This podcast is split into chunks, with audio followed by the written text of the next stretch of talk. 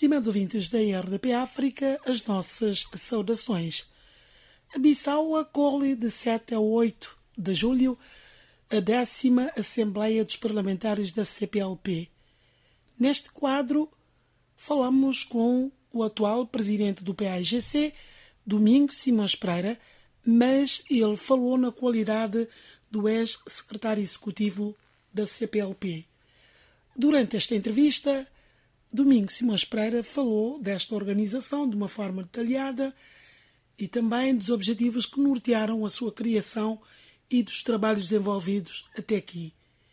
Durante a entrevista, Simões Pereira aproveitou para fazer um olhar sobre a situação política da Guiné-Bissau e, em particular, do seu partido, PAIGC. Eu penso que, antes de mais, é preciso dar os parabéns à organização, os parabéns que são válidos para todos os cidadãos do nosso espaço comunitário. Eu penso que desde a sua criação a CPLP se faz necessária, uma organização necessária, que obviamente começou como uma organização de Estados, mas que continua a ser um desafio importante em transformá-lo numa organização de povos. Uh, nesse quadro, a realização dessas jornadas parlamentares, da Assembleia Parlamentar da CPLP, é uma excelente ocasião uh, para a Guiné-Bissau dar a conhecer uh, essa componente, componente mais parlamentar. Eu devo dizer que tenho uma relação muito especial com essa com a realização da Assembleia Parlamentar da CPLP, porque foi durante o meu mandato, estando no cargo de secretário executivo da CPLP, que me coube trabalhar no sentido de relançar, redinamizar, porque havia uma certa acalmia no, no, no funcionamento desse órgão. Uh, Estava-se a terminar o mandato da Guiné-Bissau, que passava por mais um momento difícil, e começava o mandato de Santo Tomé, e tive uh, essa ocasião, esse privilégio, de ser encarregue pelo então Ministro dos Negócios Estrangeiros, Jaime Gama, de Portugal, para fazer uma missão junto das entidades brasileiras e isso desbloqueou muito da, da, da, da organização da Assembleia Parlamentar. Eu refiro isso não para reclamar qualquer tipo de mérito, mas para dizer que isso permitiu-me acompanhar muito do funcionamento da Assembleia Parlamentar. E é uma estrutura que vem ilustrar aos nossos países e aos nossos povos não é? Eh, a importância da componente legislativa e da separação de poderes que deve existir entre os órgãos da soberania. E, portanto, eu considero ser uma estrutura muito importante a nível da CPLP. Mas ainda levanta-se várias questões em termos de benefício da CPLP para as comunidades. É, é verdade. Há quem diga que a CPLP é mais para os chefes de Estado. Partilha a mesma opinião? Não, seria, seria muito duro da minha parte uma avaliação dessas. Mas eu penso que as pessoas têm a razão em pensar que, uh, 20 e tal anos depois da sua criação, já é necessário reclamar mais. É preciso, já a expectativa é que possa cumprir outro tipo de objetivos. E, portanto, eu partilho e compreendo absolutamente o posicionamento das pessoas que fazem essas críticas.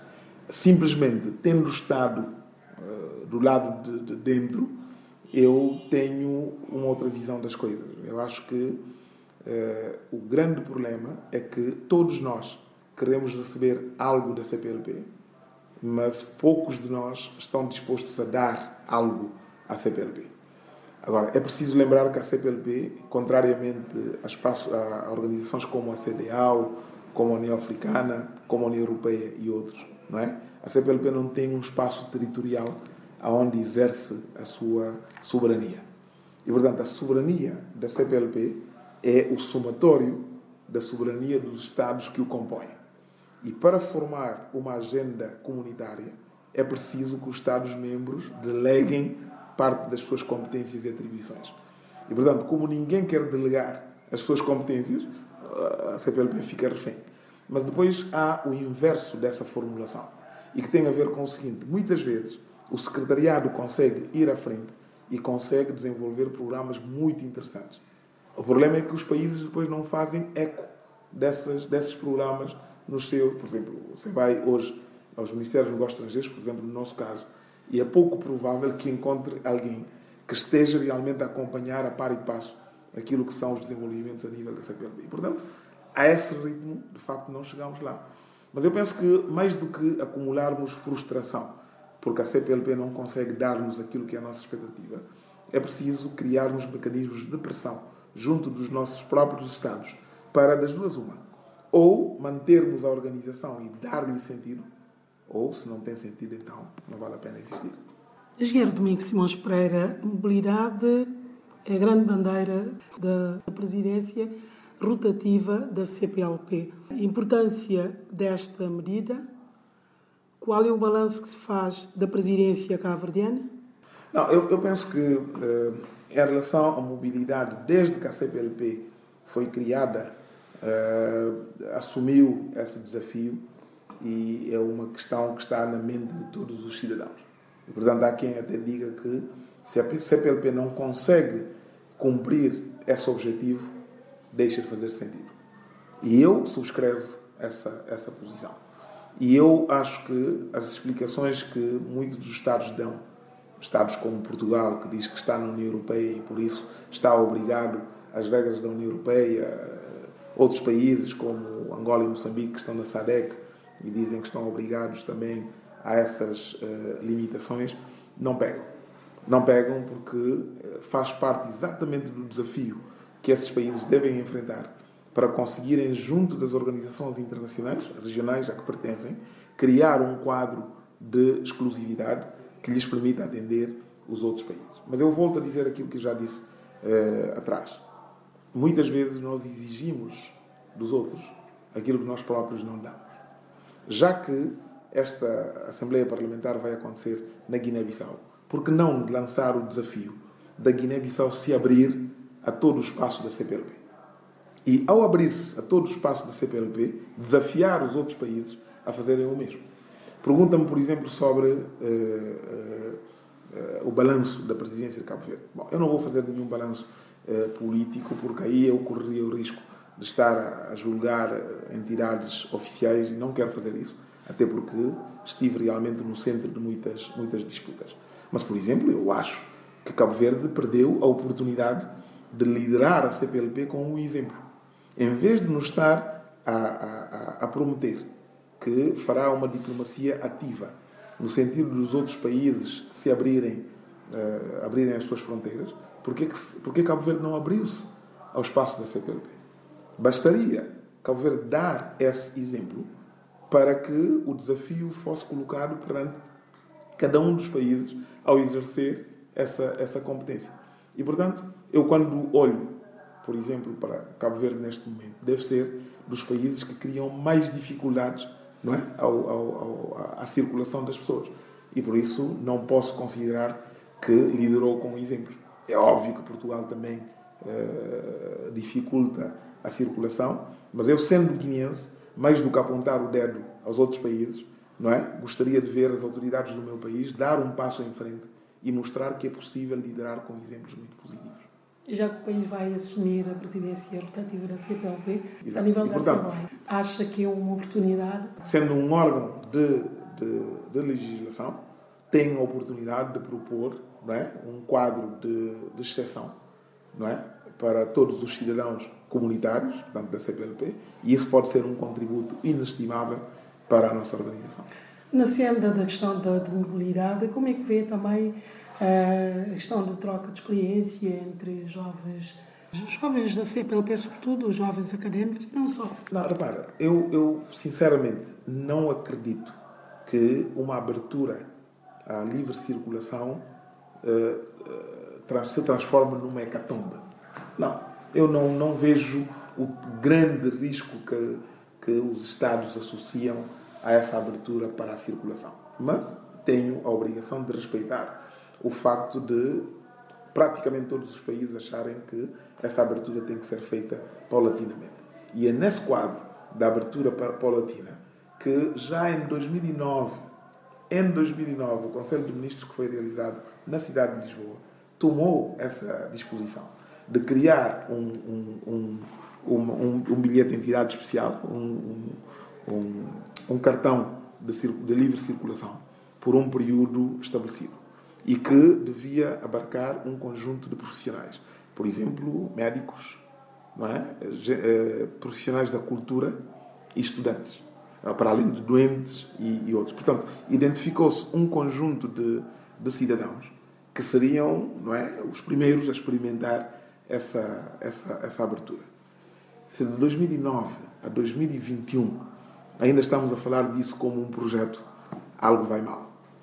Algo vai mal e é preciso. Agora, infelizmente, cada vez que se fala da CPLP, aponta-se o dedo ao Secretariado Executivo. O Secretariado Executivo não tem esses poderes, porque os Estados não lhe dão esses poderes. É? Então, é preciso que, das duas, uma, ou os Estados delegam competências ao Secretariado Executivo, ou os próprios Estados tomam a iniciativa de propor essas medidas. Esta situação se verifica também em relação ao ambiente de negócios? Sim, é, é outro quadro bastante ruidoso do nosso silêncio. É? Quer dizer, nós dizemos que a CPLP é um espaço de 380 milhões de cidadãos e que abre uma grande eh, perspectiva de negócios, de partilha, mas como é que isso se faz quando não há mobilidade? Como é que isso se faz se não há eh, um quadro de exceção que permita ao empresário de Moçambique entrar na Guiné e no dia seguinte estar a trabalhar? Do que é que vale dizer que nós somos uma porta de entrada ou porta de entrada à CDAO se quem vem dos outros espaços não pode operar nos nossos países. Isso não tem a ver só com a componente de troca de bens, de mercadorias, do comércio. Tem a ver com a própria intelectualidade, tem a ver com competências. Portanto, em condições normais, não é? Quem é profissional na Guiné deve ter condições de operar como profissional em Cabo Verde, em Portugal, no Brasil em qualquer outro espaço. Se nós não conseguimos fazer isso, mesmo em relação à propriedade intelectual, então dá para imaginar a distância que ainda vai em relação aos outros. Mas eu gostava aqui de assinalar uma outra dimensão do problema. Repara que entre Portugal e Brasil há cimeiras luso-brasileiras que vão permitindo criar não é, mecanismos que vão facilitando esse intercâmbio. Qual é o complexo que nos inibe de tratar isso a nível, por exemplo, do Espalão? E quando chegarmos ao nível da CPLP, poder levar um contributo que já congrega todos os países africanos. É? Temos hoje nove membros da CPLP. Dos nove membros, seis são africanos. Então, provavelmente, aquilo que se conseguir como consenso entre os países africanos vai ser um contributo determinante a nível da CPLP. Mas nós ainda participamos com muito complexo, com muita reticência. Não é? Dizemos sempre que não há uma locomotiva e não há vagões, mas parece que nós queremos continuar a ser vagões. Sr. Engenheiro Domingos Simões Pereira, eh, neste caso, eh, aspectos burocráticos eh, estão a minar a boa intenção da criação da CPLP? Eu penso que é um pouco mais do que só a componente burocrática, é mesmo política, é a vontade política, é a determinação de fazer rupturas. As organizações crescem quando têm capacidade de enfrentar os espaços de não conforto. O, espaço de conforto é dizer nós falamos a língua portuguesa, estamos entre nós, nos visitamos e nos amamos e nos gostamos. Tudo bem. O, o espaço que pode ser de desconforto é como é que nós transformamos isso em algo efetivo. Por exemplo, eu visitei em Roma uma organização que se chama Unidroit. A Unidroit tem como vocação apoiar os, os países e as organizações a criar uh, legislações especiais para o exercício da atividade comercial. A nível, por exemplo, da Guiné-Bissau e toda a nossa costa ocidental, nós utilizamos o OHADA como uh, a regulamentação. O OHADA não é aplicável em Portugal, não é aplicável no Mercosul, por exemplo, onde está inserido o Brasil, não é aplicável em, em Timor. E, portanto, nessa altura, eu propus, enquanto secretário executivo, que tivéssemos o apoio de, de, de, dessa organização, UNIDROA, para fazer compatibilizar todo, todo o regulamento de ORADA com esses diferentes, esses diferentes normativos. Eu acho que na altura faltou visão, acho que na, na altura faltou vontade política para os Estados ousarem visitar esse, esse pressuposto e darem o aval necessário. Cada um uh, se entrincheirou na soberania, cada um reclamou a sua soberania para dizer que não é possível. Ora, se não é possível estabelecer pontes, a CPLP terá dificuldades em se afirmar. E é o que os cidadãos andam a reclamar. E neste caso, o engenheiro Domingos Simões Pereira, já que a Guiné-Bissau, a nível do, do, Parlamento, vai assumir a presidência para um, por um período de dois anos, quais são uh, os aspectos que podem ser uh, salvos? Eu, essa é, é, provavelmente a pergunta mais difícil que eu uh, não tenho resposta para essa pergunta pelo seguinte.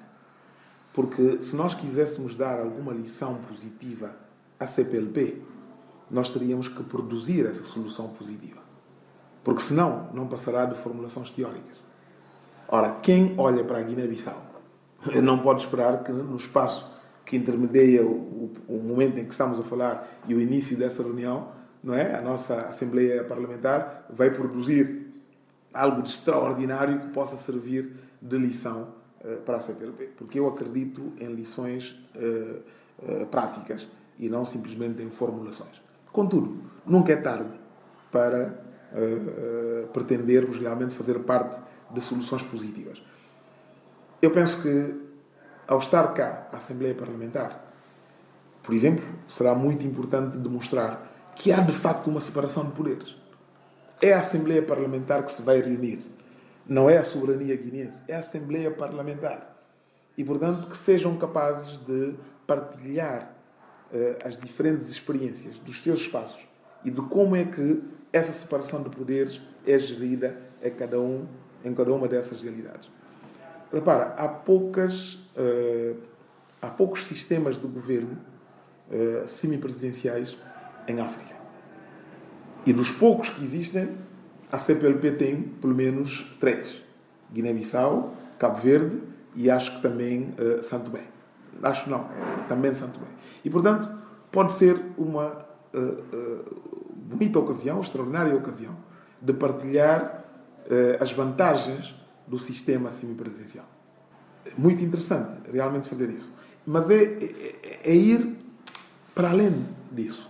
É realmente projetar o futuro. Qual é o futuro dessa construção que nós intitulamos de democrático? É quando o cidadão consegue incorporar na sua vida um princípio de exigência da prestação de contas a quem exerce o poder em seu nome. E nós estamos muito longe disso, infelizmente. Portanto, eu não sei se é possível, neste espaço de tempo, produzir algo que possa servir de lição. Mas bastará nós mostrarmos que estamos conscientes dessa necessidade para já ser um contributo importante. Engenheiro Domingos Simões Pereira sente alguma mágoa pela forma como foi, entre aspas, ferido o, o dossiê Guiné-Bissau pela organização CPLP, com o reconhecimento do Presidente da República? Não, não, não, não. Eu não me permito ter estados de alma. Eu, eu acompanho a atualidade política, eu conheço minimamente como é que essas organizações funcionam. Obviamente que eu lamento quando depois uh, ouvimos dizer que parte da decisão que vai sendo tomada é baseada em informação que depois não se confirma, que não é fidedigna. Portanto, isso enfraquece a nossa organização. Mas eu penso que o que me entristece não é isso, não é, não é a CPLP reconhecer ou deixar de reconhecer. O que me entristece é a CPLP não se fazer presente no acompanhamento da nossa situação política. Porque uma das vocações primordiais da comunidade internacional é reforçar as instituições da República. Não é substituir as instituições, não é tomar decisões em nosso nome, não. Quando no final do, do, das eleições eh, presidenciais houve um recurso e foi aberto um contencioso, muita gente pode achar que isso é negativo para o nosso crescimento uh, democrático. Mas uma organização tão importante como a CPLP não pode ter dúvidas de que um recurso a, um, a uma instância como o Supremo Tribunal de Justiça reforça a nossa construção democrática. Não é? E, portanto, quando dá sinais de não conhecer o, essas instituições e não respeitar essas instituições, fragiliza a nossa própria construção. Porque hoje o que é que temos? Temos um Presidente da República que tem a necessidade de permanentemente se justificar. Porquê? Porque sabe que os seus atos não se justificam. É? Tem que justificar que a sua tomada de posse é uma tomada de posse válida, tem que justificar que a forma como entrou no palácio é válida, tem que justificar que uh, a forma como uh, destituiu um governo e formou um outro governo é válido, tem que justificar que o facto de ter uh, exonerado um grupo de ministros para poderem estar presentes na Assembleia Nacional Popular e validar o, o, o programa do governo e o seu orçamento é um mecanismo válido e quando ele faz isso, os outros têm que fingir que também não sabem mais do que aquilo que ele está a dizer. E portanto nós entramos numa lógica de fingimento que, que nos enfraquece. Porque não é, não é os outros que sabem que aquilo que estamos a dizer não é verdade. Nós próprios sabemos que aquilo que estamos a dizer não é verdade. E portanto, quer dizer, eu às vezes acho graça. Porque as pessoas vêm-me dizer: então, mas tu tens ainda dificuldade em reconhecer? Não, não sou eu que tenho dificuldade. São os mecanismos a que eu estou uh, ligado que me dizem que eu não devia ter a necessidade de escolher entre respeitar o povo, respeitar a Constituição ou respeitar a vontade de uma pessoa, por mais importante que essa pessoa possa ser. Portanto, é aí que está a nossa dificuldade. Engenheiro, mas o PAGC declarou que aceita os resultados porque considera escutadas as reivindicações. Eu próprio fiz essa declaração antes uh, dessa validação que foi feita no órgão máximo do partido entre congressos. Eu próprio. Eu disse que, uh, mesmo uh, não, não satisfeito com a forma como tudo foi conduzido, nós estávamos cá quando os juízes falaram de serem perseguidos, estávamos cá quando as instituições foram assaltadas Estávamos cá quando os militares tomaram conta das instituições para darem posse a um presidente. Estávamos cá quando o presidente da Assembleia afirmou publicamente que ia levantar um processo contra quem presidiu ao ato de investidura porque não correspondia às regras. Estávamos todos cá. E, portanto, eh, sabemos o que aconteceu. Mas isso não invalida que o órgão competente para dirimir o contencioso é o Supremo Tribunal de Justiça. E a partir do momento em que o Supremo Tribunal de Justiça se pronuncia, se eu me afirmo democrático, tenho a obrigação de aceitar. E eu disse que eu aceitava. A única questão que eu, que eu coloquei, e que eu penso que o partido também coloca, é que, tal como eu me sinto obrigado à nossa Constituição e às leis da nossa República, todos nós devemos nos sentir obrigados à nossa Constituição e às nossas leis. E, portanto, quando eu pergunto o presidente tomou posse perante uma Assembleia legalmente constituída. Não é o Domingos que está a inventar coisas. São todos os guineenses que sabem que não foi isso o que aconteceu. E, portanto, não vale a pena estar agora a forçar. É uma realidade que não se consegue, que não se consegue uh, esconder. Engenheiro Domingos Simões Pereira, que papel pode e vai ocupar? Eu, de cidadão. Um cidadão ativo, comprometido com o seu país, que neste momento, enquanto líder político eh, e, enquanto deputado de nação, eh, guardar todas as minhas prerrogativas, não só a título pessoal, mas tentando sensibilizar os demais cidadãos guineenses que esse é o caminho para que a democracia prevaleça, para que possamos ter paz e estabilidade. Nós não podemos permitir que os nossos direitos cívicos e as nossas liberdades políticas sejam postas em causa. E, portanto, é o que eu mais valorizo, aquilo que está associado aos meus direitos. E faço questão de não só os preservar, mas de os exercer. O engenheiro denunciou a tentativa de lhe ser retirada a imunidade parlamentar. O que vai fazer o PAGC em relação a esta assunto? Não, o PAGC está está vigilante, está mobilizado e os órgãos têm dado mostras uh, disso. Eu penso que uh, o PAIGC é um partido do poder, um partido que tem muito a ver com toda a história política da Guiné-Bissau. Não obstante essa realidade, no atual contexto, o PAGC tem demonstrado uma coerência verdadeiramente exemplar. Um partido que ganha eleições, que num primeiro momento é impedido de exercer e depois é-lhe mesmo retirado a governação. E que mesmo assim faz uso exclusivo não é, das instituições democráticas do país e das leis do país. Porque nós achamos que até nisso é preciso dar um exemplo que os outros de facto possam seguir. Infelizmente, há quem faça uma leitura deturpada dessa forma de estar. Há quem ache que essa complacência, entre aspas, do PAIGC significa medo, significa falta de determinação. E começamos a sentir que a própria paciência dos militantes do PAIGC pode estar a chegar ao limite. E é por isso que nós temos que chamar a atenção das entidades uh, que se dizem oficiais e de quem exerce o poder. Quem quer limitar os direitos civis e os, os direitos políticos dos cidadãos pode pôr em causa a sua própria legitimidade. E é preciso acautelar essa situação. As guerras já está na Assembleia? Eu já estou na Assembleia desde que, desde que voltei, desde que esta sessão iniciou. Infelizmente, o que nós temos constatado é que temos uma Assembleia que trabalha de forma intermitente, em que todos os pretextos são válidos para pôr em causa a realização das sessões. É? Nós já tivemos interrupção de sessões porque o Presidente chamou, já tivemos interrupção porque é preciso que os deputados uh, vão vacinar-se, como se só se pode vacinar durante o período de sessão.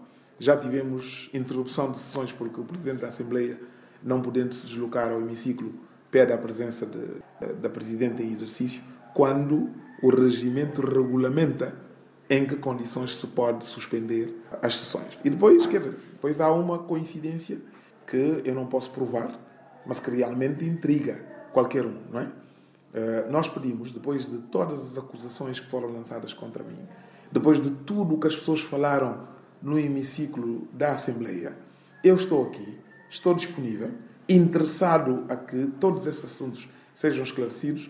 A primeira resposta que nós recebemos é: devia estar cá, não estiveste cá quando esse assunto foi debatido, agora nós não estamos interessados em abrir um novo debate sobre essa questão. Que significa que as pessoas não estão preparadas para enfrentar a verdade. Outra questão que nos intriga e que é uma coincidência, que é demasiada coincidência. A única forma de nós podermos contribuir de alguma forma para elucidar muitas das questões que foram colocadas é aproveitar os pontos antes da ordem do dia. Agora imagina, uh, e aí vem a tal coincidência. Cada vez que eu me inscrevo para participar nas, nos pontos antes da ordem do dia, acontece alguma coisa. Ou a luz é que se vai, ou somos chamados, alguma coisa acontece. E, portanto, deixamos de ter condições de poder avançar. Felizmente, estes dias, porque não me tenho sentido muito bem, ficando em casa, não tem havido nenhuma interrupção e a, a Assembleia tem funcionado uh, lindamente. O que eu tento dizer no meio disso tudo? Há dois princípios que as pessoas têm que perceber. A Constituição Democrática é uma Constituição muito complexa e que leva muitos anos a aprender e a interiorizar. Mas há princípios básicos que nós não podemos contornar. Uma delas é a lei é que a lei está por cima de nós. E nós, os 102 deputados que estamos, estamos na Assembleia Nacional Popular, somos os chamados a representar todo o povo. Nós não estamos a representar os partidos que nos elegeram. Estamos a representar os 2 milhões de cidadãos guineenses, tanto no país como na diáspora. Quando nós damos sinal de que respeitamos a lei quando é conveniente ou quando temos tempo, transmitimos essa informação para fora. E é isso o que leva a que os polícias possam agredir populações, porque rezaram numa quinta, deviam rezar numa sexta. É isso que leva a, a, a agredir populações com granadas de gás lacrimogéneo, porque impulsaram um régulo quando não deviam impulsar.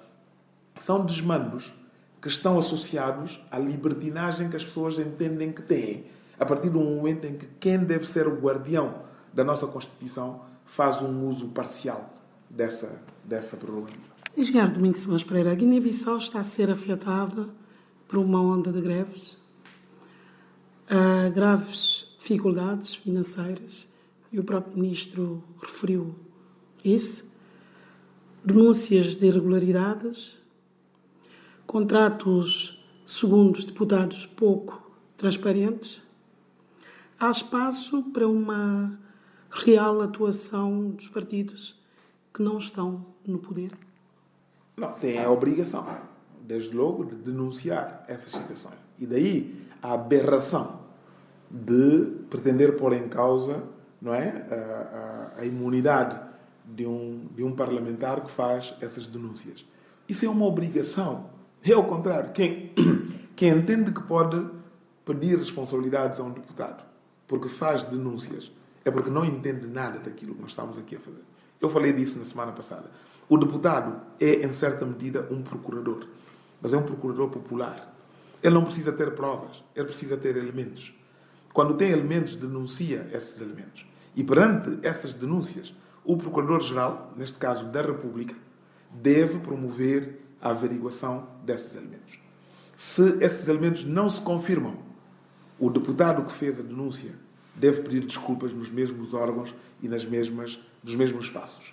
Havendo qualquer uh, uh, indício de que há base, há sustentação para isso, é preciso criar processos, é preciso avançar.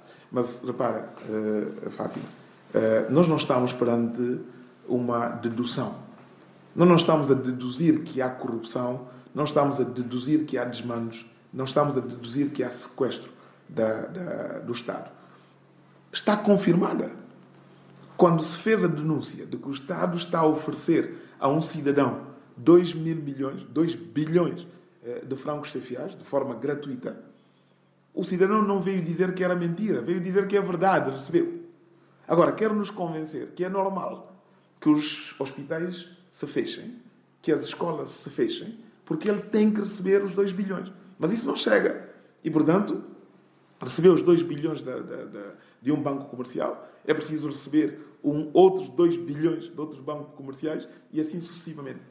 Foi por isso que eu, ainda estando fora, antes do meu regresso a, a, a Bissau, num, numa das comunicações que eu normalmente faço, eu chamei a atenção. Eu disse: na economia não há milagres. Não há milagres. Uh, a chapa que você ganha é a chapa que pode gastar. Se gastar mais do que isso, vai ter problemas. E nós estávamos e continuamos numa situação especial. O fenómeno do Covid criou um quadro de irregularidade, em que os prazos de pagamento das dívidas foi, foram alargados. Os governos sérios aproveitaram isso para investir em setores que eram importantes, por exemplo, infraestruturais, sociais, produtivos e outros. Estados como o nosso lançou festa, lançou foguetes. Começamos a pagar indemnizações a presidentes que estavam de saída porque estávamos satisfeitos com a colaboração que deram para legitimar o nosso poder. É? Aumentamos subsídios a todo o mundo criamos quadros de pagamento inimaginários. Em fevereiro deste ano, eu disse que nós íamos entrar num quadro de insolvência. As pessoas acharam que era uma brincadeira. Hoje, o Ministro das Finanças vem nos dizer que o país caminha para o quadro de insolvência. Repara, quando o Ministro das Finanças diz isso, quando um governo admite isso, num país normal, devia-se mandar parar todas as despesas. Devia-se mandar parar todas as despesas. A Assembleia Nacional Popular devia entrar em campo. O Tribunal de Contas devia entrar em campo para garantir que uh, o pouco que ainda há seja salvo e seja dirigido aos setores primordiais. Hospital, em primeiro lugar. Mas nós o que é que vemos? Vemos hospitais a fecharem e a mandarem os doentes para casa. Alguém reagiu? Alguém achou isso extraordinário? Não. E é no mesmo momento em que isso está a acontecer que o uh, anunciado presidente, o eleito presidente, aumenta as suas viagens não é? para o exterior. Porquê? Porque a agenda dele não tem nada a ver com a agenda guineense. E o governo já se disponibilizou por a disposição do Hospital Florou um certo montante para o seu funcionamento. Sim. Não poderá passar de uma operação cosmética, porque se fosse possível atender a todas as necessidades de todos os hospitais. Porque, repara, eh, até prova em contrária, todos os cidadãos são iguais. E, portanto, estando no Hospital Raul Flerot, ou estando no Hospital Simão Mendes, ou estando em Tite, devíamos todos ter mais ou menos o mesmo atendimento. E, portanto, se o governo diz que tem condições de pôr aquilo que é necessário no Hospital Flerot, que não pare aí, que continue. Mas isso não é possível. Porquê? Porque a prioridade é pagar os, os como é que se chamam? Os empresários do regime. E os empresários do regime não precisam de 50 milhões. Precisam de 3 bilhões precisam de 6 bilhões. É? E, portanto, quando essa é a sua prioridade, vai faltar noutros domínios. O curioso é, em vez do povo se mobilizar para dizer, meus caros, não pode ser, vocês não podem estar a roubar o nosso dinheiro e ainda esperam que a gente vos bata palmas. Não. Toda a atenção tem que ser virada ao Domingos, porque o Domingos está a falar algo que é inconveniente. Aquilo que eu digo é, a única diferença, talvez, que há entre mim e muitos que falam como eu é que, contrariamente àquilo que outros cidadãos pensam, quem rouba ao Estado não está a roubar a um desconhecido, está a roubar-me a mim. E eu não posso ficar calado quando está-se a dilapidar o bem que devia ser um bem coletivo. Como é que um país que não paga imposto pode uh, atenuar vários problemas sociais que existem? Não, a questão é, sabe que essa questão do imposto uh, está a ser uh, aproveitado e, desculpe dizer, porcamente aproveitado. O imposto é uma contribuição. É a contribuição dos cidadãos para aquilo que, enquanto soberanos do nosso país, entendemos prioritário. Por exemplo, se nós achamos que os cuidados sanitários são importantes, então nós vamos dizer, podemos abdicar de outras mordomias, mas quem está doente deve ser tratado. Então vamos descontar alguma coisa para tratar dessa pessoa. Nós achamos que outras coisas podemos não tratar, mas mandar os nossos filhos à escola é prioritário. Então temos que descontar para poder mandar os nossos filhos à escola. E assim sucessivamente. Deu-se um nome genérico de imposto aquilo que são contribuição dos cidadãos para aqueles aspectos que são prioritários. Onde é que reside o problema? O problema é quando o Estado tem como prioridade a viagem do presidente, a visita do presidente do outro país. O problema está no facto de quem tem a soberania do país não mobilizar o reconhecimento dos cidadãos na prioridade que estabelece. Eu não sei como é que outros cidadãos se sentiram, mas eu não me senti particularmente bem representado, não é? quando, por exemplo, circula que para um Presidente da República do estrangeiro nos vir visitar, nós chegamos ao ponto de pagar aviões. Provavelmente até nem aconteceu. Provavelmente até nem aconteceu. Mas vale a pena deixar que isso circule para justificar a dilapidação que nós fazemos do nosso tesouro público. E isso é, isso é muito triste. É gente que não tem qualquer compromisso com aquilo que é a preocupação da população. E essa é a realidade. Portanto, quando se diz as pessoas não pagam imposto, tu pagas imposto, o imposto normalmente é retirado do teu excedente. Quando o, o governo elabora o Orçamento Geral do Estado, tem uma referência. Qual é a sua referência? É o salário mínimo. Salário mínimo é o cabaz. Qualquer família guineense precisa de um saco de arroz, precisa de, de pagar renda, precisa mandar o filho à escola, precisa de um conjunto de coisas e é estabelecido o valor mínimo. Todos os outros níveis de retribuição é calculado com base no salário mínimo. Agora, repara, se tu não consegues nem atender essas necessidades mínimas, como é que tu podes pedir a essa pessoa que não tem nem com como se sobreviver para ele contribuir para tu viajares, para tu visitares amigos e tu não até nem nem te sentes desconfortável ao dizer que tens o direito de casar muitas mulheres. Eu não estou a referir à componente ética da questão. Não estou a referir a essa componente ética. Estou a referir ao teu descompromisso em relação àquilo que é a preocupação do cidadão normal. O cidadão normal não tem como se sobreviver. E tu achas que é normal dizeres ao povo guineense que tens o direito de ter 10 mulheres em Bissau, na Guiné, ter um no Congo, ter outro em Marrocos, ter outro não sei o quê, e tu perguntas às pessoas, e se tu pudesses também não farias o mesmo? Não. Quem está comprometido com o povo não faz isso. assume a sua responsabilidade enquanto nosso representante e tenta se ajustar àquilo que é a preocupação do cidadão que tem mais problemas no seu país. Obrigada, Sr. Estimados ouvintes, chegamos ao fim desta entrevista com Domingo Simões Pereira, líder do PAIGC. Obrigado pela atenção dispensada e até a próxima.